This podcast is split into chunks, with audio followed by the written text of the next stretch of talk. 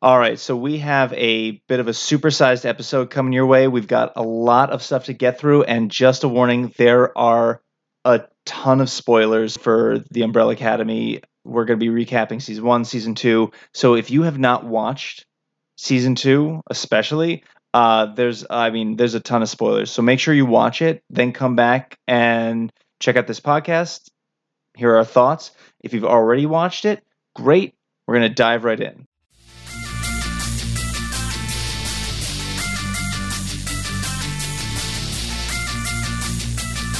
Hey, I'm Xander. And I'm Kim. And today we are going to be talking about Umbrella Academy, and we have a special guest, a friend of the pod, Eileen Aquino. Hi, Eileen. Hi. Uh, Hello. Hey, so uh, I'm going to start out as the person who just does not know Umbrella Academy because I don't. Um, I've seen maybe maybe three or four episodes. I know enough that I, I kind of like Klaus. But um, that's all I know. Uh, so for folks who don't know that much about Umbrella Academy, the books or the show, what's it about? So my funny little introduction to Umbrella Academy for people, uh, especially for the show, the comics are kind of different. Um, the show is basically like, what if Odin took care of the X-Men? The bad parenting, maladjusted children. Um, so it's called the Umbrella Academy because um, Hargreeves' original like cover corporation was an umbrella making factory, um, and so the quick the quick intro to the Umbrella Academy is that there are these kids that are all born um, on October first, nineteen eighty nine. I mean, nineteen eighty-nine is the correct date. Mm-hmm. Um, and they are all born from non-previous pregnancies. So they are born just like very quickly. Um, and this eccentric billionaire goes around the world and adopts seven of these children.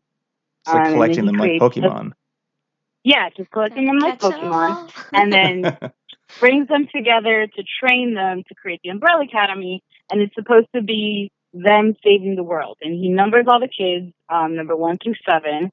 Um, and growing up, it, number one is like Space Boy. He's the strong one. Number two is Diego. He is, he can control any projectile. Number three is Allison. She can manipulate anyone with I Heard a Rumor. Uh, number four is Klaus. He can commune with the dead. Uh, number five is number five. He doesn't have a name. And he was known to jump through space, but he was always trying to do more and prove their father wrong. And so one day he jumped through time. Number six is Ben, who by the time we start the Umbrella Academy has passed away um, and is in a sense haunting number four. And number seven is Vanya, who at the beginning seems to have no powers. So as we go through the first season, we learn a lot about these maladjusted children that are now adults. Um, and we see that Hargreeves was never really a father for them, and they were also they were basically treated just for their powers. Um, okay. And at the end, we find out that Vanya is actually the most powerful one of them. So if you think about it, they were actually numbered from least powerful to most powerful. Oh, wow. Um, or yeah, and so then that also creates maladjustments because number one thinks that he's always supposed to lead the team, and he's always supposed to. So he becomes very attached to Hargreeves, and then in season two, you kind of get that he realizes he maybe he's not necessary, or like that's what he starts to think. Um, and number seven, Vanya, um, has throughout her life, because she was never allowed on the missions and she didn't have powers, and so she was thought as the weak one. She wrote a book um, to like as her life as part of the Umbrella Academy, which ostracized her from her book, family. Yeah. Yeah, and so she's always felt distant from her family members, um, even though sometimes they tried. It's kind of a thing of just like they were all maladjusted because they were forced to train for their powers, and she's maladjusted because she wasn't. She didn't feel feel part of the community, and it all comes to a head in the last episode where they realize that she has powers, and they realize that she can't control them because she's kind of like a Jean Grey ticking bomb kind yes. of thing. Yes, that's a oh, great. Wow. That's a great yeah. analogy. I didn't okay. think about that. Yeah, so she's a she's a Jean Grey, like the phoenix is in her, and she can't control it. Yeah, that happens um, well. And yeah, and then you also have two of my favorite side characters, which are Hazel and Cha-Cha, yes. which w- who worked with Number Five, and throughout the series are trying to hunt him down to bring him back into the commission because he's a wayward uh, soldier. Oh wow. Okay, well, that's that is yeah. So, that is a lot. So that's that's season one, right? Yeah. So okay. that's all season that's one. Season one. Before we dig into season two, just we lost some people along the way. So Hazel kills the handler, right? Or yeah. supposedly kills the handler. Spoiler oh, yeah. alert. Shoots the handler, who's like one of the pe- head of the commission people. Yep. Um, and then also we lose Cha-Cha, unfortunately, as well. Oh, I only Aww. know them by name. Yeah, Mary J. Blige. So we lose Mary J. Blige, which is really unfortunate. Oh, wow. Harold Jenkins, who is... Oh, Harold. Oh, but no one cares about Harold. Yeah, no one cares about Harold. Harold was my, Vanya's, I guess, ex or whatever, but he was sketchy from the beginning, and then he ended up being like a backstabber anyway, so... Bye, Harold. We don't care about him. Yeah. um, so then that leads us up to season two, which that just uh, just dropped on Netflix? Uh, season two dropped on July thirty-first, and I'm just going to set the stage here. I'm just going to lay some groundwork, and then we will get into the good stuff, I promise. So in season two, the Hargreeves siblings find themselves in Dallas in the sixties, but scattered throughout different years because... Five kind of messed that up, um, but all sounds the year- par for the course for this for this yeah. crew. That's a very Five thing to do. Um, but um, it's all they're all the years that they're scattered throughout is is are all the years before the assassination of John F. Kennedy, which was November of nineteen sixty-three. So. Just revisiting everybody. After being hit by a car, Vanya becomes the caretaker of a young nonverbal boy named Harlan. He lives on a farm. Uh, so she lives on a farm with Harlan's parents, Sissy and Carl. Um, and then when we first see Diego, uh, he's trapped in a psychiatric hospital, and he has befriended a fellow patient and potential love interest named Lila. Um, Klaus seems to have started his own peace cult, uh, which is called Destiny's Children. Oh, I like the name. I feel like it could catch on. Um, and yeah. consists of him quoting pop songs that haven't been recorded yet um, as like sermons. That's what I would do. I, Klaus is Klaus is really clawing for my heart right here. Pretty genius.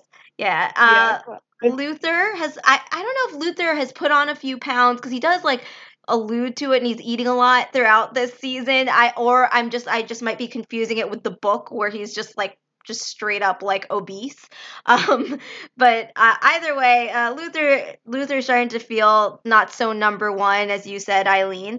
Um, and he works at an underground fight club for Jack Ruby, who is um, notoriously the nightclub owner who shot and killed Lee Harvey Oswald. Um, and if you're thinking that I just looked that up, you would be totally correct. I was I was about to give you some props for that. Sorry. I was I was very impressed. And I, then it, I went and on then... the Googles. It's okay. Hey, hey, we all do it. And then that takes us to Allison. So when we see Allison, she is living her best life. She is uh, married to a handsome man named Raymond Chestnut, who's basically John Lewis. Yeah. He's a civil rights activist and organizer, and they meet in the hair salon where Allison works. Okay, so now that we've gotten all that out of the way, let me go to what were your first impressions of season two, since you both just binged the hell out of it. And Eileen, we'll start with you. What did you think? Um, so I really enjoyed season two. Uh, I think I texted Kim as soon as I started, and I texted another one of our friends, Robin. Um, and it was what cemented it me for me was when Allison was shown walking into a diner, and like all the patrons are white, and they showed like they pointed right above her, and it's like white only. And I was like, okay, they're not ignoring the fact that this is a woman of color who at the moment yeah. is. Like, have been recently injured, cannot speak for herself. She's used to being in an era where she can speak for herself. And as the rumor, Allison's life, she can control it for the most part. Um, and so, like, her, like, looking completely scared, looking out of place. Um, and so already that enamored me to the, to, like, season two, because I was like, okay, we're actually going to deal with this. Um, and then just seeing, like, how they were all spread out and how... They when they were dropped from the portal, they're all calling each other's names. Um, and it's a big thing because throughout season one, they're still separated, not only by location and like they were only brought back together because their father had just passed away, but just like where they were in their feelings for each other. Like yeah. this was a very fragmented group, and just like seeing them coming out of this portal, and the first thing they're like, "Oh my God, where's the rest of my family?" And then for the rest of the season, they're like until they all find each other, they're just like, "Oh my God, like I'm alone in this place, and I just got my family back." And when they see each other, they're so excited. So like that was like I just love this season because of, like, that change in tune. Where, like, season one I loved a lot, but season two, this was more heartfelt for me because it was not only, like, they didn't ignore the fact that they had a, uh, one of their female leads is a black woman, um, and they didn't ignore the fact that, like, two of their other leads were queer characters. Mm-hmm. Like, so all of that was impacted into the story, and it made sense, and you didn't feel like it was just for, like, oh, we just slapped it on last minute, or we didn't mm. think this thoroughly. Everything was thought out. So it was, um, like, I...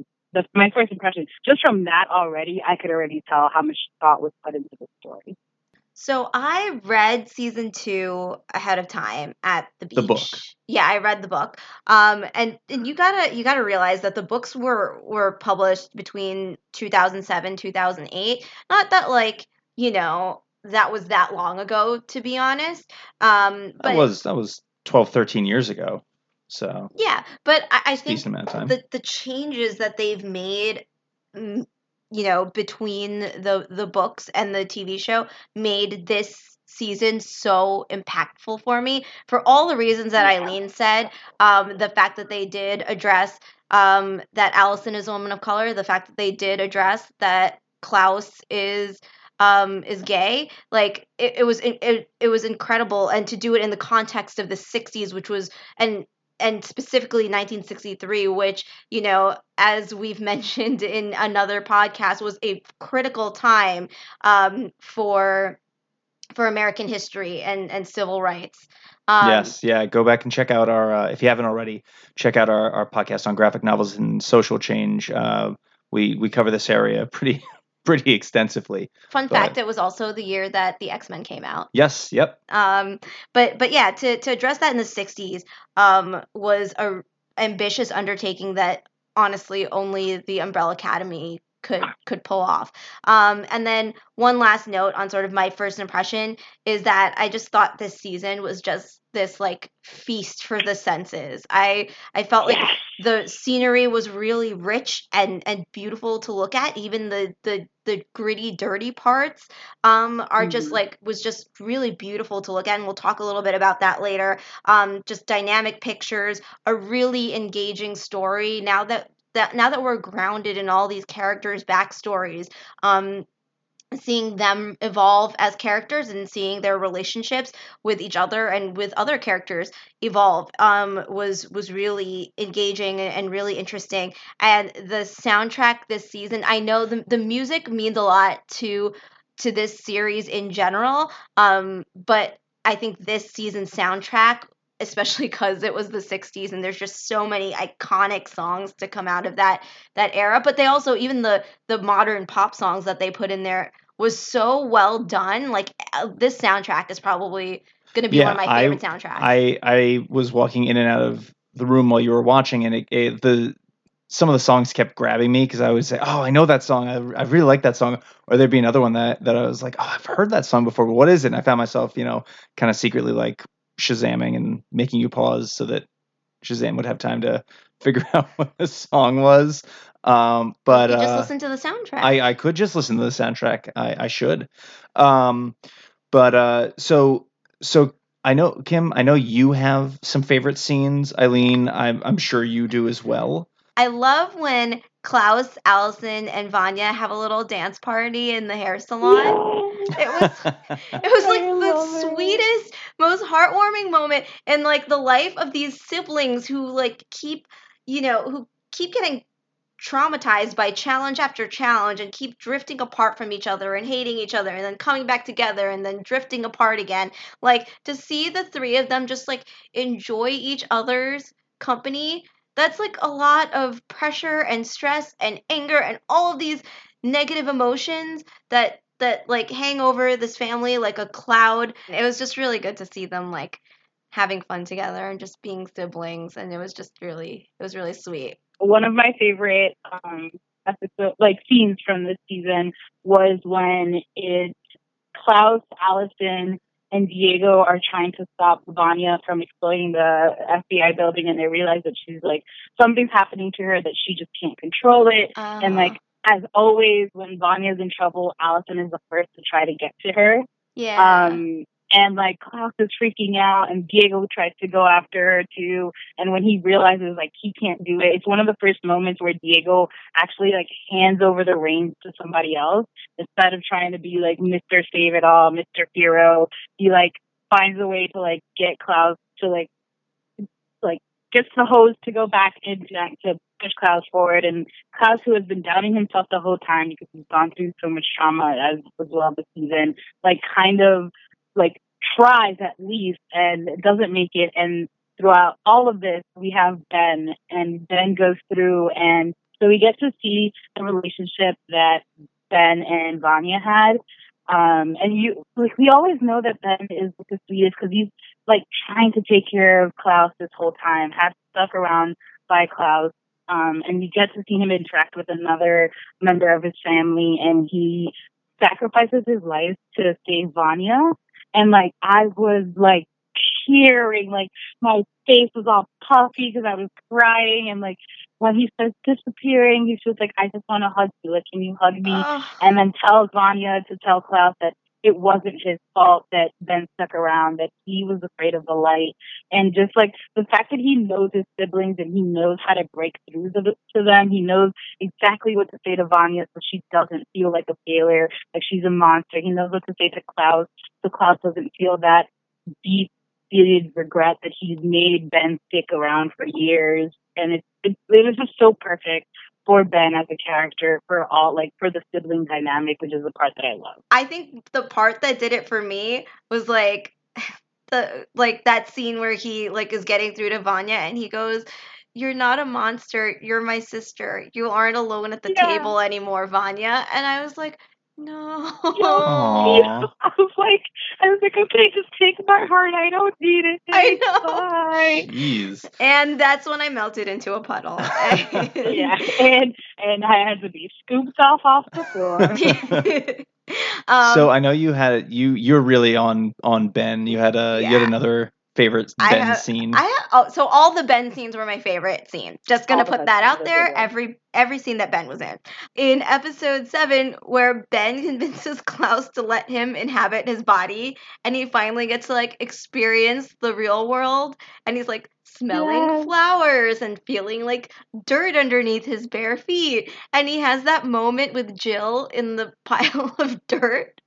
Yeah. Where he's, they're just, like, making snow angels in the dirt, and, like, just he's just, like, giddy with, like, being alive again.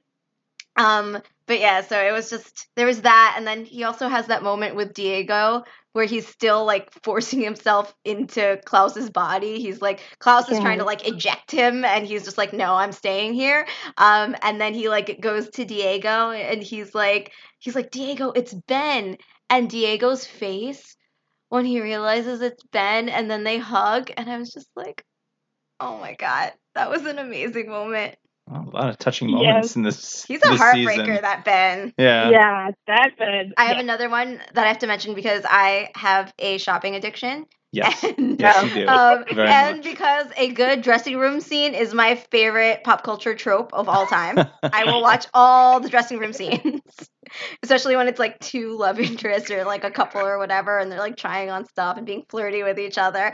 Um, but. uh Allison and Ray's shopping trip after she reveals herself as the rumor. So basically, like, she goes, she, um, she tells Raymond about her power, so she decided to finally come clean, and he's like, I won't believe it until I see it. She was like, all right, fine. So she takes him to this, like, fancy schmancy, like, custom suit shop. Obviously, whites only. Obviously, they're, like, you know, um, facing some discrimination from the shop owner, and so she kind of she rumors him, which is the official term for what she does.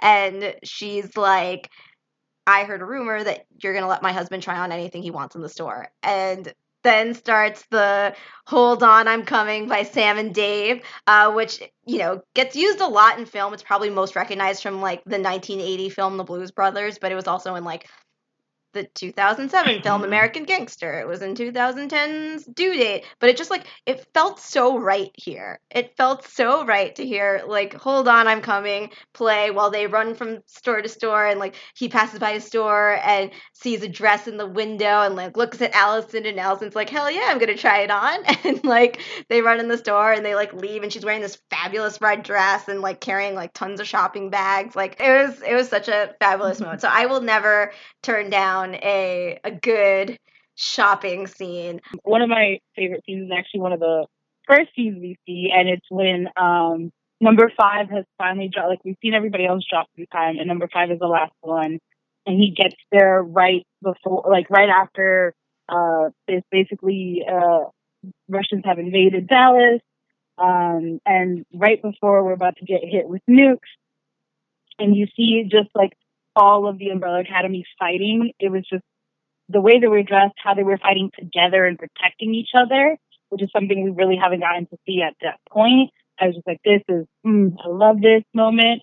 Um, and then also when we see what happened to Allison after she left that diner where they like basically pushed her out, they're like whites only, and she hits a couple of white guys on like the outside, and they're trying to harass her, and she punches one of them because, again, this is someone from two thousand nineteen. She's used to fighting for herself, and not only a yeah. black woman from two thousand nineteen, she is a superhero from two thousand nineteen. Yeah, and right yeah. now she doesn't have just... access. Yeah, yeah, she doesn't have access to her powers, and she's in a time not her own. And so she punches this white guy, and you kind of quickly realize that she noticed. She realizes what she's done, and she's like, oh, and she runs away and gets into a, the black beauty shop, and they come and all like, no questions asked, just come and protect her, which is something mm-hmm. that I love. Like, just, it's something that always happens in African-American community. It's just like, black women are always there to protect you, are always like, okay, sweetie, we're going to help you out. We're going to figure the things out and just like help them. And it was just like, it was such a touching moment for me, just seeing that on screen, seeing someone who was completely helpless, even though she can be one of the most powerful people in the world, just like being helped by other women, other black women. And I was just like yeah. crying again. I was like, I want to, I want to bump her up and save her. Yeah, that's awesome. And that also goes really well with, with I think, your last two favorite scenes. Yeah, I th- just like just like you, Eileen, I think the social justice moments in the show uh, meant a lot to me, especially as on Geek Prime we continue our social justice series. Um, so the the Allison and Ray staging the sit-in at the diner, like, you know, was really important to me, especially as someone who finished reading March. I'm I'm glad that, you know, that they decided to show um, Allison and Ray sort of, you know, being these these social justice warriors and and being advocates and um and and doing uh you know a lot of civil rights work. Um, so that was that that meant a lot to me to just sort of have that on television on a really really popular show. Um, and then this wasn't a social justice moment in the same spirit, but um, when Klaus is talking to Dave at the diner. And, and yeah, and basically saying like, Dave, I know you, like, I know you, I know you're gay. I know we were lovers. Um, and then like, and there's this like really like just powerful moment, and not powerful in a positive way, but really powerful in a, in a jarring way that kind of reminds you that it's nineteen sixty-three, um, is when Dave's homophobic uncle makes Dave punch Klaus. Jesus. Yeah, it's mm-hmm. yeah, it was like really, I was like, oh, oh, we really are in nineteen sixty-three. Like, they're not messing around yeah. with this with this timeline. At least, yeah, it's good they didn't sugarcoat things. Yeah, but, but show it, you know, as it as it was, and how people from from our time would would interact back then, and and how just culturally shocking it would be. Yeah, you were talking earlier about how there were a bunch of a bunch of very fun sidekicks in season one, and Kim, you were talking about how they they killed Mary J. Blige, which is very yeah. shocking to me. I loved her. But but you also you guys just alluded to in your favorite scenes that there are new sidekicks and new characters in this season. So so mm-hmm. who are Kim? Who are some of the the newer characters this season? Yeah, so this season we get to make some new friends. Um, so there's the fiery and funny Lila, who's played by Ritu Arya. Um, she's best known from Humans, and I know her from Last Christmas. I don't know why, I, whenever I look up her name, they don't mention that. That was a gem. Because of a Humans movie. Was a great show. There's the handsome and charming, I thought he was handsome, um, and charming Raymond. Um, Played by Yusuf uh, Gatewood, and he's from that show, The Originals, which I wish I watched. That's another one of the vampire shows, right? I think so. Yeah, yes. I think that's the. Yes, uh, it. It's got the fleur-de-lis. It's it's in Louisiana, right? Like in New Orleans. I think. Yeah, so. yeah. It's it's a spinoff of The Vampire Diaries. To be ah, honest, got it. To be honest, I only got interested in it when I looked him up, and then I had to look up The Originals, and I was like, oh, that sounds interesting. Um. So then there's the oppressed house mom, Sissy, uh, played by Marin Ireland, who's from Hell or High Water, Homeland, I Am Legend, and fun thing that I learned, she is in the upcoming Why the Last Man production. I'm very interested to see oh, how that yeah. goes, because I loved Why. I, I thought loved Why was that great. Book. Yeah, so that's last fun. One. Um, and then, lastly, there's the paranoid but friendly Elliot, who's played by Kevin Rankin, um, who was in Dallas Buyers Club, Breaking Bad, and also, fun fact, in Hell or High Water. So that's two that's two actors we got from Hell or High Water. So who are your who are your favorite characters this season? In the beginning, I was very intrigued by Lila, which is funny because, as Kim knows, I took a quiz on BuzzFeed of which character I am, and I thought I was going to get Klaus, but I got Diego, and yep. it all made sense. Um, mm. I'm very much Diego, and I, you know, I you feel... Arya is hot. Diego? Oh, yeah. Diego is hot. I mean, all Diegos are hot, but... But yes, I was very intrigued by Lila, um, and I still actually really like her as a character because I think she was perfectly complex. Um, because she's another person where it's another child taken from their family, but this Lila just happened to be taken when she was older, um, and like brought up by a maladjusted adult, or like a, parent, a person who should not be a parent, um, and who's using them for power. Um, so Lila is my favorite anti-hero or my favorite antagonist yeah. of the of season two. Okay. Um, my other favorite character from this season is someone who was in last season, but we really didn't get to meet too much. Is Herb, um, and he oh, is uh, part of the commission, um, and he is just like he's one of those like we can we can see through Herb how the commission can actually not be evil. Um, because the commission, through the eyes of the handler and Cha-Cha and Hazel, doesn't seem like the best place to work, or is like they seem like very nefarious. But through Herb, we're just like, oh, they're just keepers of time, and they just they have their ways of seeing the world. Um, but Herb is like a very like by the books kind of man, but like he still idolizes the Umbrella Academy, and he knows about them. He wants to help them out, and he's just like, listen, us. us pencil pushers and us like by the books people, we can be heroes too.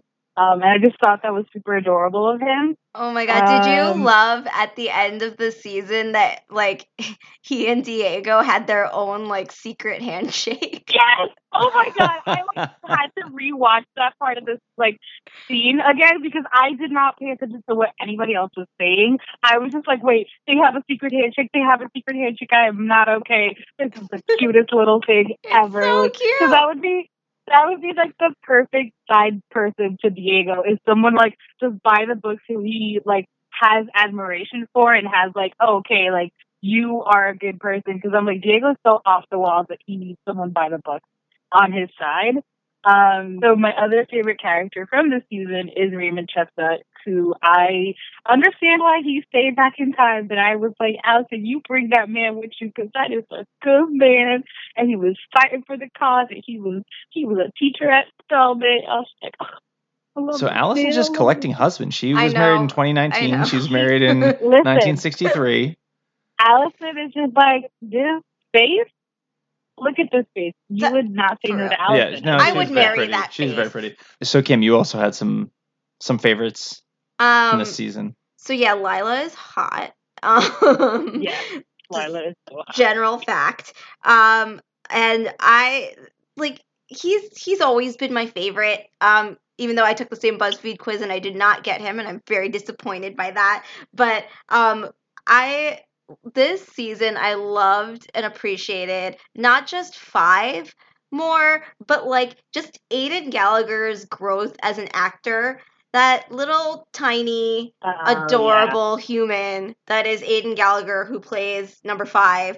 Um, I honestly believe that he is a tiny old man, and I think that that speaks volumes about Aidan's acting. He was he was really good. And like the I saw some he, some parts where he was very much in that scene, and it was it was he was really good. He's such a convincing old man. It's just hilarious. Um, but like one of my it's such a teeny tiny little detail, but when I saw it, I was like, that is acting. But like. So Five's reaction, he has this little chuckle that he does when Luther punches through his own wall. He gets like really frustrated. He punches through his own wall and he makes eye contact with Five, who's like leaning against the station wagon across the street. And Five just like does this little silent chuckle, like, of course, you idiot. Like, like I was like, this kid is a national treasure. He is amazing. Um, so yeah, I, I very much appreciated Five. Even more so than I already did this season. Um, and yes, I thought um, Yusuf Gatewood did an amazing job as Raymond. Um, I was nervous for him, honestly. I was like, because he doesn't oh, exist. Yeah, because yeah, he doesn't exist in the comic books. And because he is so lovable that I, I just didn't want him to be the tragic hero. And I was like, The yeah. whole season, I was like, please don't kill him, please don't kill him, please don't kill him. And he gets beat up a lot this season. Aww. This poor man gets poor beat guy. up a lot this season. And every time I'm like, please don't be dead, please don't be dead. So I'm incredibly, incredibly grateful to the writers and producers for not killing Raymond Chestnut and keeping him alive yeah. and keeping keeping the revolution alive uh, with him. Because I that would have been, you know, that would have been a, a kind of a cheap tragedy to me. Um, yeah, yeah. And I think it, it, it spoke volumes. I think it was more meaningful that they kept him alive throughout the whole uh, season. I will say, like, the first time he was getting beat up, I kept screaming at my T V. Like, I was like, Allison, do the rumor. Allison, I don't care. Just do the rumor. Just do the guy. I know. I was like, I was on the edge of my seat, and I was like, if he dies, I don't think I can continue the show right now. Like, I'm going to have to come back to it. Oh, um, but, yeah, like Kim said, I'm so happy he was was allowed to survive the season. And also, just quickly jumping on what Kim was talking about, growth in characters with, like, number Five and Aidan's just, like, growth as an actor. I love that we got to see more of Ben, more of Allison, and more of Vanya. Yeah. Like, even though a lot of last season was focused on Vanya because we were getting to know her powers or, like, her journey, um, and, like, everyone seems to have, like, a, an equal amount of story time, but, like, a lot of Allison's story, we didn't really get to know her as a person, but more of just, like, her in her powers. And this season was, was a lot of, like, who Allison is at, like, at her base, which is why you could see, like, she would be the first one to jump to Vanya's aid um, and not try to kill her in last season. Like, you can understand why Allison did the things that she did and why she broke down the way that she did um, when she was losing her daughter. And with Ben, like, just the impact that Ben would have had if he was alive. Yeah. Like, you can see how much of a glue he is to the team as well. Um, and I just, I got, and like Vanya as well, we got to see a Vanya, like, even though Vanya this season did not have her memories, we got to see again who Vanya is as a person. She's very caring, but she's also very observant, and she's very, like, doesn't like that other people get mistreated. And it might have been like, cause in the deep down she knew that she was mistreated. It was one of those things that I just enjoyed those three characters' journey this season and getting to see their actors just play up. And because, like, I every time I get talked to about Umbrella Academy, I always bring up Emmy, and I'm like, Emmy is such a fabulous, like, she's so talented. She can sing, she can dance, she can rap, she can act, and, like, just seeing her get her praise, and I'm just I'm here for all of it. Wait, I didn't know that about Emmy. Emmy plays Allison. Um, yes. On the Umbrella. Uh, yeah. So Emmy was in the original. Uh, she was part of the crew for Hamilton. No, and way. She was Angelica. Yeah, she was Angelica Schuyler in the national tour. Oh wow! Um, no way. Yeah, so that's, I mean, that's more than just I, in Hamilton. That's a that's a major yeah. part. yeah. So she she was yeah she was she was part she was Angelica Schuyler in the national tour, and so I'm just like, I mean, it's so freaking talented, and so you see it happen a lot of, especially Black women that are actresses that are like super talented, but they never get the role to like stand out in, or like they get a role in a T V show and they're kind of pushed to the side. Mm-hmm. They're not allowed to shine. So the fact that I like we really got to meet Allison and see Allison in such an important role, not just on the team, but in history, like seeing yeah. that she would be someone that would fight. I was like, this is, This is Allison. This is the Allison that I started loving in season one and could see bits and pieces of her. Um, cause I like, I know everybody loves Klaus, and Robert Shannon is freaking amazing. He is amazing in so many other things, but I, he's like, my I wardrobe was twin. Uh, we have, oh, the, in the, yeah, we have the same the clothes. um, but it's just one of those where I'm just like, I always love to see the quote unquote underdogs, which is, sadly, tends to be a lot of the actors of color, to be brought forward and like have their light shine yeah. in these amazing stories that get they get to tell. And so the fact that like last season, I remember some people were just like, "We want more Justin who plays Ben," and I was like, "We want more Emmy who plays Allison." I was just like, "We got it, we got it!" And I'm so happy. Yeah, yeah, you guys. I mean, so well. Yeah, you guys had a lot to say about Ben's storyline, so it seems like seems like uh, people got what they asked for. Got a lot of Ben. Mm-hmm. Um, even though it oh, ended in sadness. Yeah. But... Well, we're going to talk about the ending in a bit. Yes. Mm-hmm. Sad- but sadness first, lasted about twenty minutes. First, uh, I mean, it's a it's a a show based on graphic novels uh, mm-hmm. in the age of the meta reference, and there were some meta references in here. Uh, so so Kim, why don't you why don't you go through a couple of them? So I always thought this was so funny. So if you put together like a montage of all of them landing in the sixties, so everyone has like a very ungraceful landing, right? So they're like landing on the just flat out on the concrete ground, or like landing in a dumpster, or like they're or they're like, you know, disheveled and like, I don't know, bumbling around for a little bit. But freaking Diego and his Diego-ness lands in nineteen sixty-three like Superman. Yes. Which was like just so funny that like of course Diego would land like in a superhero pose while everybody else is just like, you know, covered in garbage and running around hey. and like confused. It's good to be Diego, I guess. Yeah. Of course. My favorite Rafiki reference is Diego basically comparing himself to Luke Skywalker, because they're they're they're talking about how they're he's in group therapy in a psychiatric ward, and they're talking about how he has a hero complex that is attached to his daddy issues, and so he like references Luke Skywalker, and then like of course it does not hit because this is nineteen sixty-three. Yeah, yeah. No one knows fourteen years before Star Wars, and he's just like. You can tell he's extra frustrated because he's like, you know what? This would be really funny, but you guys just don't know what Star Wars is. Like, yeah. He's just like angry that no one got his reference, which, you know, again, I can see how I'm Diego, because every time I make a really nerdy reference that everybody's just like, where did that come from? I'm like, if you saw this show, you would really get it, and it'd be really, really funny right now. So basically, um... Five is trying to describe his brother to his brother Diego. Um, he has several brothers, um, but his brother Diego specifically to Elliot. Um, and um, basically makes a reference like, like Diego is is like Batman but worse. Like he's like a like as as Eileen says, a rubbish Batman. Any more any more geeky references there? The last geeky reference, at least I caught, I'm sure a lot of other people caught a lot more, but um, the one that I wrote down was that, um, according to Klaus, so when he was trying to prove to Dave that he knows Dave, that he is, you know, familiar with Dave from a previous life. Oh.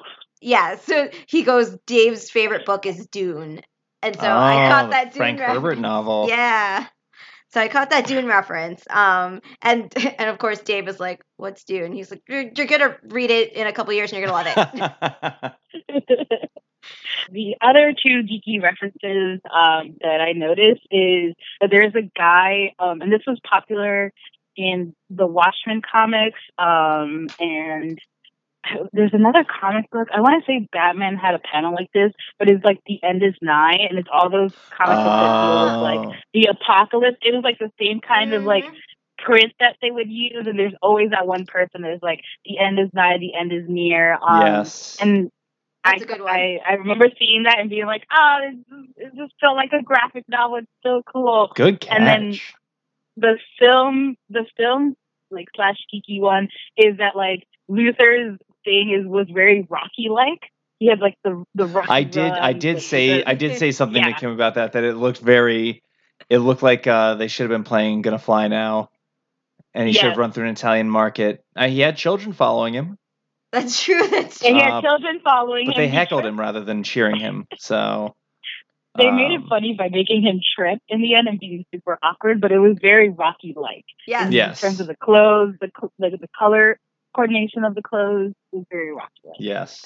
All right. So so we've gotten a lot of the content of the show down, but what about the the the the sensory aspects of the show? Starting with the visual, so cinematography. What really Uh, Eileen, struck out to you about the cinematography?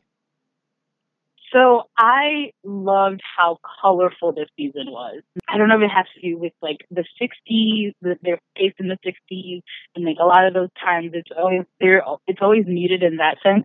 The the closer they get to each other, it seems the brighter the the cinematography gets. And I don't know if anybody else saw that or if it's just a me thing.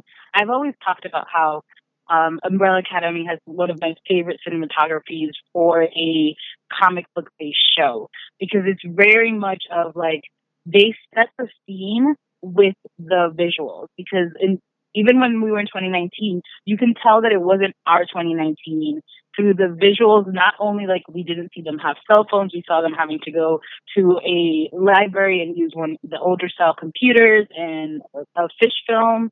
Um, But it's also in the way the colors were muted at points, or like certain things just looked differently. So I think they, like I was talking before, that they, in the story, you can tell that they put a lot of thought to it. They seem to put a lot of thought into the cinematography, and it's one of my favorite things about the show. That's awesome. You were both talking earlier about the music in this, in season two. So, so Kim, what, what really jumped out musically for you? So music is obviously an important component of the show. Umbrella Academy, after all, is the brainchild of Gerard Way, who's the lead singer from My Chemical Romance. So I, I had no idea until you were telling me when we were oh. prepping for this episode. That's that's insane. I, I did not know that. Yeah, that's that's um yeah, this is Gerard Way's baby. So obviously the music this season is so, so, so good. Um, I think when it comes to some standout moments. So first of all, we were talking about this a little earlier, that um, the name of Klaus's cult was Destiny's Children. Obviously. Great, Child. Great name. There's the montage of, of and we're just going to talk about favorite songs here if you want. Um, but the, there's this montage of Klaus transforming into a cult leader. Um, and the song Sunny by Boney M was playing in the background throughout this like montage, um, and that was stuck in my head for. And it it felt like that song day. kept getting more intense the further along it got. Yeah. Like it was just it, that was, was that so, was a good it's good so montage. Well done. Um, but yeah, it was it was stuck it was stuck in my head for like a the whole day after I finished binge watching the entire um the entire season. But it was so. It was so catchy, and, and it was so perfect for that scene. I, you know, love me a good Backstreet Boys moment. Yeah. So when Ben is Ben as Klaus is leaving, and he quotes Backstreet Boys to his like one of his cult members, and it's like as he's trying to get back to the family, um, and it just starts a fighting sequence of like Allison trying to free herself from the Swedes and all this stuff. Um, it was just my favorite moment because, like, it was it was a song that I would not have expected to be like a fighting song, but it's like it was just perfect. It worked. It was like the poppy beats worked for the fighting, and it reminded me of the the Istanbul moment in season one where uh, Five is at the diner, and it's just like, oh, this is this poppy song, but it works perfectly in this fighting sequence. So yeah. So what? Well, but what? What Backstreet Boys song? Backstreet's back. All right. One of the like. As as Eileen said, one of like the followers was like, "Do you have any words of wisdom?" And he goes, "Oh my God, we're back again, brothers, yes. sisters, everybody sing. We're gonna bring the flavor, show you how, show you how." And then the, the song takes. Everybody, everybody should not be a fighting song, but they made it work, and I love it. Like I, they could have. I'm sure any other song would have worked, but the fact that it was everybody and Klaus slash Ben used it as like their going away party words to their cult, like to to get party them up one more time was just hilarious. And it also made me think that, like, I discussed this with a friend. It's just like, okay, there's not change in timeline. So does that mean that there is do does Destiny Child and do the Backstreet Boys become like cult musicians because they're they're they have these lyrics that come from this cult scripture? Oh my God, I didn't even so think about that. Think about. And Gloria just, Gaynor, perfect. Gloria Gaynor, he also called. Oh yeah, in. Gloria Gaynor, which would have been and T L C the in the in the prison scene, and he's like, "Don't go chasing oh, yeah. waterfalls."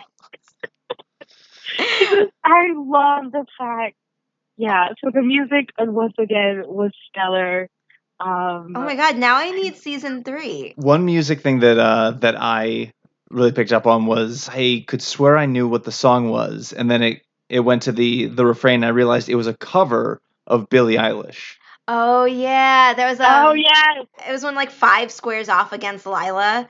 There was also another cover, um, which was, I want to say, and I need to look this up now. Um, I remember when it was playing, I was just like, whoa, there was a Swedish cover yes. of, I believe, Adele. Yes. And they were giving the Viking funeral to the first Swedish brother that died. Yes. It was the Swedish and cover was, of Hello. It was so good.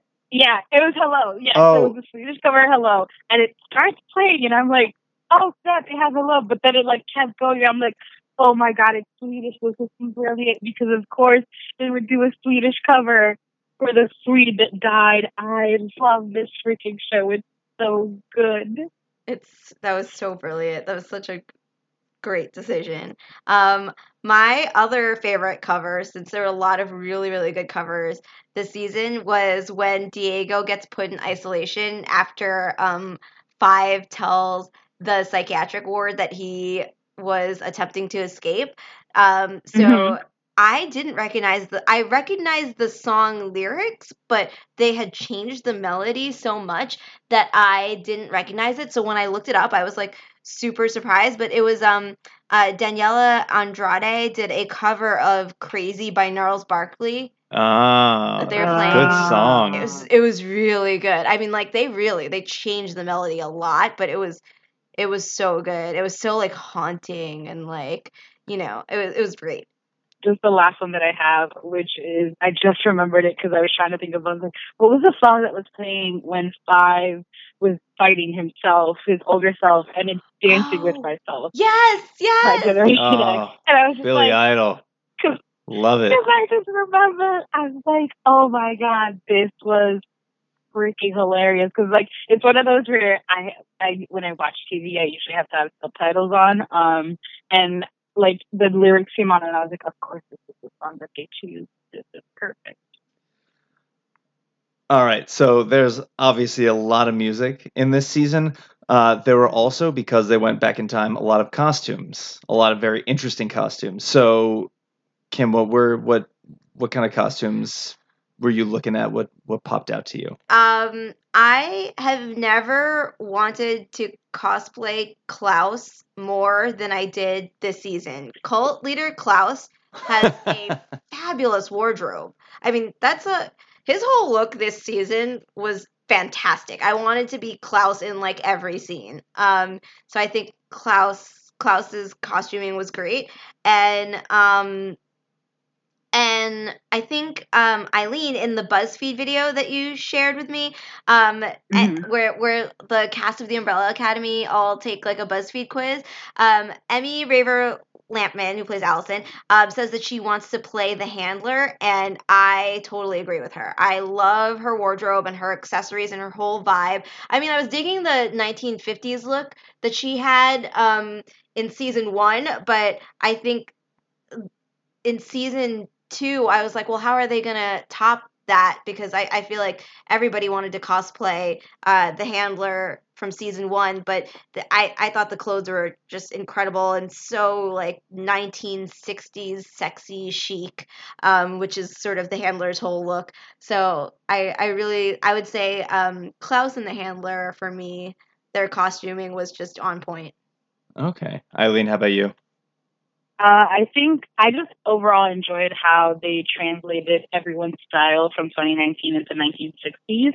Like every, like Vanya's clothes fit. It was very much like, I'm just wearing very boxy clothing, but like it fits my, just mm-hmm. fits my laid back style. Allison and Klaus are the most fashionable. Um, Luther again is just like, Luther was the only one changed because he was just like more in sweat this time, or like in suit because of his, like what his job was. And Diego always looks like he is like two steps away from covering himself in Kevlar to be Batman.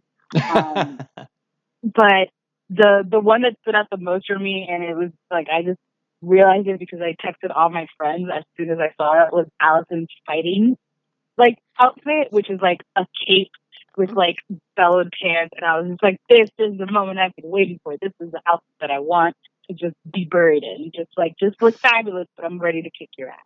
Well, so, so on that, what, you know, what fighting scenes, because you already talked about a fighting scene with Backstreet's back, uh, and now you're talking about Allison's fighting outfit. So what, what fight scenes were the, because they were, I mean, it's a superhero show, so there's always fight scenes, but what, which ones were the big ones for you?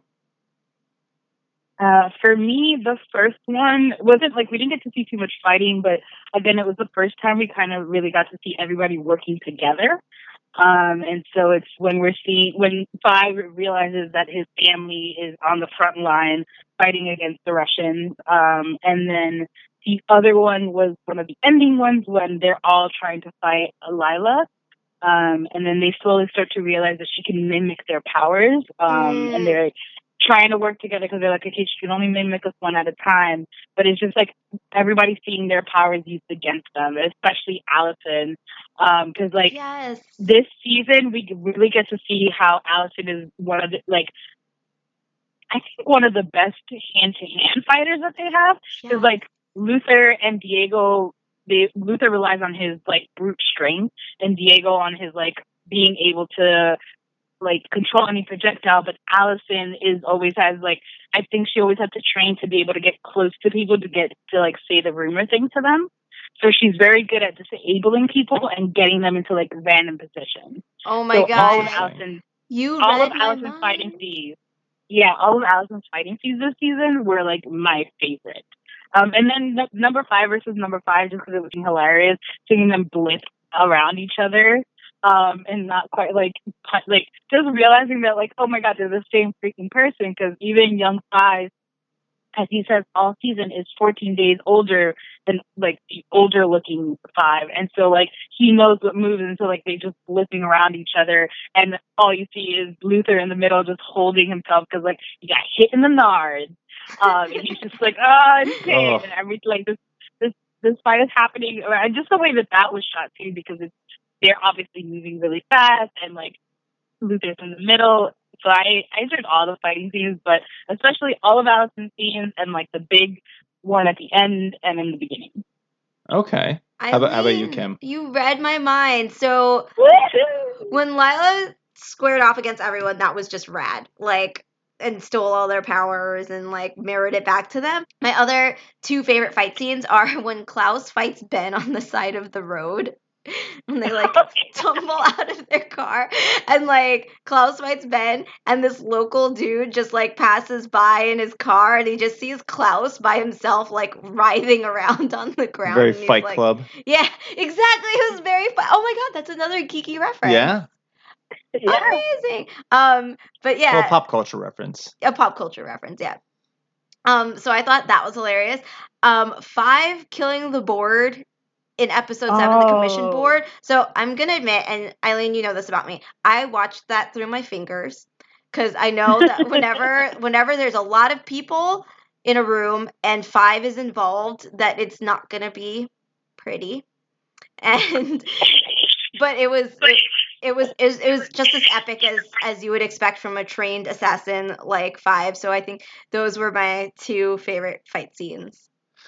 So so this this show based on a based on a graphic novel. So there's a lot of of reliance on on dialogue. So there have to be. I mean, you guys have already listed a few a few quotes that you really liked, but what uh. What what other quotes really stood out to you that you think uh, that you think people will enjoy? So Klaus, at one point, they're like they're, the family's finally together, and they bring up like what everybody's been doing, um, and I guess everybody's relationship. And Klaus was like, "Yeah, the only healthy relationship in this bunch is when Five was a mannequin." Oh, and I was just that is ow, I was ow. That is something. Like, oh, oh man. But true, though. I, but true. But true. It might have not been word for word that, but it was that was the essence. No, that was pretty much it. Okay. All right. So, Kim, can you top that? Uh, for me, there was the funniest moment um, was Klaus trying to recite a fable to Allison, like trying to make her feel better. And like he oh. like tells the, the the fable of the scorpion and the frog. I believe he like ends it with, so the point is frogs are bitches and we don't negotiate with terrorists. And I was like, print I mean, it on a t-shirt, bo- tattoo it on my arm. I think both of those statements can, can stand on their own or together. Uh, any, anything else? Any, any uh, emotional favorite quotes? Um, yeah. Uh, again, like when I was talking about Ben is like when Ben is like, Like, he said all these beautiful things to Vanya to help her realize. And as he realizes that he's disintegrating and Vanya realizes, she's like, you shouldn't have come for me. Like, I'm not worth it. And he says, like, you are. Um, and then, but, like, it's just, like, a simple request. He's like, can you hug me as I go? It's, like, been such a long time. And he doesn't even finish a sentence when Va- Vanya's, like, enveloping him. And it's just one of those things where I'm like, you don't get to realize how much Ben was probably suffering this whole time. Because not only can he not touch things, he's seeing everyone grow up and grow distant and seeing, like, because a lot of what you see this season with Ben and Klaus is Ben just angry at how much Klaus is deteriorating as a person at times. Mm-hmm. And how he, like, because he always asks Klaus, he's like, are you sure you're going to be okay with this? Are you sure, like, this isn't going to hurt you? Um, and you just, you see how much of a protective brother Ben was. And it just makes you, like, ache. Because you're like, oh, my God, so many things could have been, like, either avoided or just, like, how much must it have hurt for them? And you kind of understand why Klaus uses powers to bring Ben back as a ghost and, like, lie to him, quote-unquote, about what the light is. He's like, oh, you can go anywhere, anytime. And just, like, see how, how Ben was as a brother. And it, it is just one of those heartfelt moments. Yeah. It's so simple, but it just, like, sticks with you right in the heart. I mean, there is also that, like, that moment where, like, everyone everyone's together at Elliot's and then everyone leaves Elliot's and Ben's just sitting there by himself and he says, I oh, miss yeah. you all so much. uh, I'm crying. I know. I was like, I, my heart broke. Like, I didn't even know what was coming. I, I, I like, I didn't even know what was going to happen to Ben, but at that moment I was just like, like, you're just the sweet, like, little angel.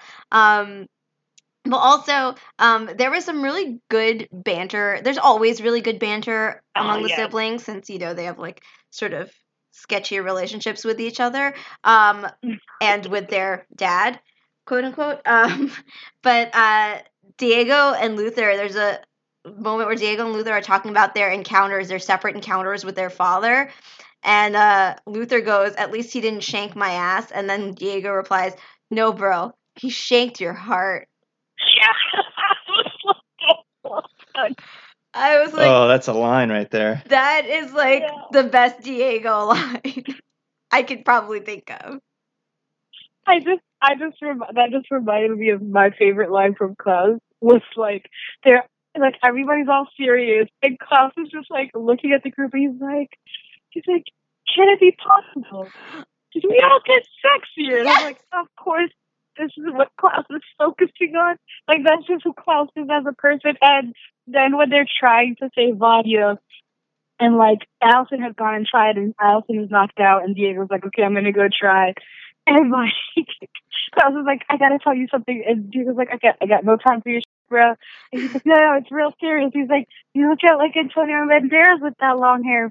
I just thought you should know. And, like, I thought Diego was going to slap him, but he just goes, thank you. Like, I really needed to hear that. Just love looking like Antonio Banderas. I'm like, this family is so off the walls and they're so perfect for each other. Klaus has some, like, amazing, amazing lines this season. He always has, like, probably the best lines um, because he is, like, the sort of comic relief of the group. But, like, I wrote down... I wrote down the words, and I, like, with no context whatsoever, but I wrote down the words, what I am is sexy trash. Yes. That, that sounds like a Klaus During line. Episode nine, I have no clue what context that quote is in, just F Y I, but I know it was Klaus, and I know it was hilarious. I just remember, because I, I remember hearing that and automatically thinking, oh my god, that's what I have to make my new Twitter name. Yeah. What I am is sexy trash. I love it. All right, so folks are going to have to watch the show to get the rest of the to get that quote in context and get the rest of the awesome yeah, quotes sorry. that we don't have time to get yeah. through. Um, but so you guys watched all the way through to the end. There was a very intense yeah. finale that we're not going to recap right now, but you have thoughts on the finale, right, Kim? It, I did realize by the time episode ten rolled around that they are following the exact same formula as last season, but I didn't mind, and that's not a ding on them, because it feels so much more exciting and satisfying uh, this season. So, I mean, mm-hmm. there's, like, the story of them drifting apart, and then they squabble, and then they kind of come back together, and then they, like, do, they take one step forward, but then something happens that takes them two steps back, and then, like, Five throws a Hail Mary. And that leads us to, like, the future, but then you realize, like, something got messed up along the way. So what? So why don't you just de- detail that one part? What exactly got messed up when they go to the future? Okay, so the siblings return to the mansion in twenty nineteen after Five um, sort of get, I, I guess, obtains a. Um, A, a briefcase to to time travel them back to twenty nineteen. Which the commission uses to, because that's how the commission time travels. Yes. Um, so they find out that not only is their father still alive in twenty nineteen, but so is Ben and his strange haircut. Um, but also, the Umbrella Academy is, was never a thing, apparently. And the Har- and instead, Hargreeves founded the Sparrow Academy with completely different kids. Meaning that they effed up the timeline again. Yeah. I mean, and like, seven other I, kids. yeah. Well, six other kids, because they still had Ben. Yeah. Oh, okay, okay. Ben's the leader now. Yeah. Um, and I kind of realized that, like, I think it was episode nine when I started to realize, I was like, if they do get back to the future, all, they've already messed up their own timeline. Yep. Um, and because I had read the books, I was like, oh, I wonder if this is going to give us the Sparrow Academy. Who, like, in the in the comic books and the graphic novels, they are, oh, like, they're at the same time as the Umbrella Academy. Um, they, like, they don't happen because of a change. They, they, they are aware of each other. But I thought it would be, like, I, when I realized that we, Hargreaves never got to hear about Ben. Like, Ben tries, like, he says his name, kind of, but he doesn't know what who Ben is. I kept thinking, I was like, okay, so we're either going to get an Umbrella Academy where he's treated the kids better, or we're going to have a separate storyline, because I knew that, like, as soon as, especially as soon as we got Lila and realized that the other kids that were born that day of the forty-two, not all of the other um, ones died, because, like, that's the theory going that, like, some of them died because they were born, like, wherever they were born, and their parents didn't know about it. So they could have drowned. They could have been in a cold place. Um, so I kind of, like, as soon as we got to Lila, I kind of realized, I was like, oh, we might get the other kids that were born. Like, he might just avoid the ones that he knows because, like, even though he doesn't, like, they wouldn't have those names when they're birthed, but he, he would know, like, enough about where they're from and what their power base is to avoid them. So one of the Sparrow Academy members is standing next to this, like, small, like, levitating... The cube? Yeah, cube yeah. box thing. What do you think uh-huh. that is, and could it be Harlan? So I have two theories. It's either that Harlan and Hargreeves make the cataclysm happen that birthed the forty-two kids. Um, huh. Because it was always my theory that, uh, especially with the time traveling going on in the show, um, that Hargreeves is, is, and now especially that they've they've said, like, they showed that he is an alien, he's not human. Hargreeves is what causes the event to happen. And it could be, like, an essence of Harlan in the cube. Let's just do some, some closing thoughts on on season two. Uh, what what are your final impressions? What are you taking away from this? What are you hoping for potential season three? Oh, wow. The, um, those are big questions. Um, I We don't do small questions here on Geek Prime. Apparently not. Um, I I adored season two of Umbrella Academy more than, like, a lot of seasons of a lot of shows. Um, I yeah. I think it was just an incredible season to look at, to listen to, to take in. The character development, everything was just spot on and perfect.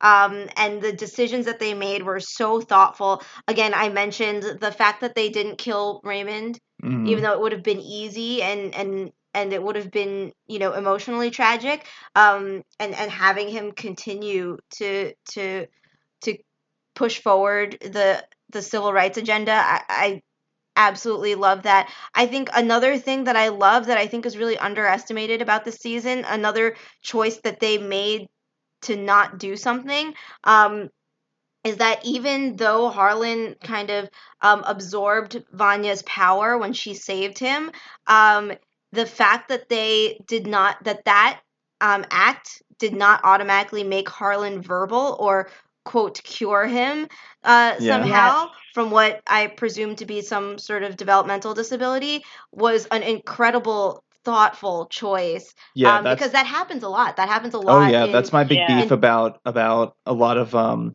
a lot of pop culture and and uh and geek stuff is that when there is representation of Uh, of disabilities, it's it's somehow cured uh, or somehow overcome with very, very, very few exceptions. I mean, that's one one of my beefs with Arrow was was uh, they put Felicity in a wheelchair, and then uh, a few episodes later, oh, she's got this little thing in her spine that she can now walk again. I mean, she's doing like the salmon yeah. ladder. Like, yeah. So like so yeah. No. Um, later. Yeah, I very much appreciate when uh, when there's not just a simple like fix to a disability. Um, When, because that's just not acknowledging the disability, it's acknowledging an obstacle and then getting rid of the obstacle yeah. when people in real life just can't.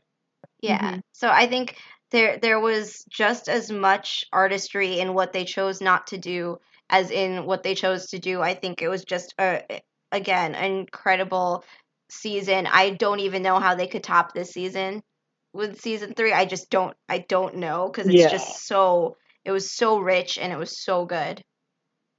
Yeah, those are my thoughts. Okay. Um, I have very similar thoughts. Uh, I, I like Kim said, I enjoyed the season more than I have a lot of shows. Um, I definitely didn't do a sophomore slump. It got better. Their pacing was much better. Yes. In this season, um, like I didn't mind the pacing of season one, but I know it, it took a people like a while to get into it, and I think a lot of my friends were like, yeah, I watched the first two episodes, and then by three, then I was like, oh, okay, I get what you're saying, and I'm binging this now. Um, but I feel like season two was just like, I could not stop, and I like started, I'm pretty sure at like two o'clock in the morning, I was like, I'm just gonna keep going. I don't need sleep. I, I need more I... Umbrella Academy. But I, I, like Kim said, I enjoyed how everybody's character actually got developed. You know, it didn't feel like anyone got left behind. Um, even Luther had growth. Um, and I know, like, for a lot of people, Luther was not one of their faves in the first season. Yep. Um, but you could see the, in, in the sense, the damages that him being number one and realizing that, like, maybe he's not the strongest, maybe he's not the smartest of the team, but still filling in that leader position when needed. Um, and, like, he had that whole, like, usually Luther you could count on to be like, we need to go to this mission. And this season, he, in the beginning, he very much was like, no, screw that. Like, I've been alone and I realized that maybe I'm not as needed as I thought I was, but still in the end showed up for his team, um, still helped outwit a number five, which was really funny. And for season three, I'm one excited that we ha- get to have, like, an in-person Ben. I was, like, when Ben died um, in, in episode nine, I was scared that we just wouldn't have a Ben. Um, and I was like, but that is one of my favorites. And, like, yeah. just getting, like, having Justin being allowed to, like, have a different kind of Ben. And also, like, I'm very excited to see what Hargreeves took in. Like, so, like I mentioned in the comics, the Sparrow Academy is in the comics, and they're not very, they're not the rivals of the Umbrella Academy. They're just, like, they're just another group of kids of the forty-two. Um, and there are some villains that come from those kids that were born on that day, but it's not the Sparrow Academy. And so I just want to see, like, did he take, did he, because he was taking notes while he was talking to them, and, like, number five was the only one he was like, oh, you, you seem interesting. So I'm like, did he take notes? Did he try to adjust how he um, brought these kids up? Because it seems to be like Ben still has regard for him versus, like, and they all seem to still be together, even though they're older, which is unlike the Umbrella Academy where you only had number one. So I'm interested to see what, how Hargreeves might have changed as a parent. I'm interested to get Pogo and Mom back because I really miss oh, them this season. Um, like, we got hints of, of their origin, but I was like, I miss Pogo and Mom. I'm gonna go. Um, I'm gonna yeah. go ahead and say it, baby. Pogo is the baby Yoda of this series. Yes, Ooh, bold yes. statement. Yes. If, if they thought that they could get me in the heartstrings with a baby animal, they were right. Because he was when I saw baby Pogo in the spaceship, I was like, I'm gonna have baby Pogo. I need. I was like, I need that Funko Pop. I need it now. Like, maybe Pogo in his face, too. Or, like, when Hargreeves was reading to him, and he was just like, look, cuddle. And then he goes, oh, my so God, cute. That was so, in his pajamas?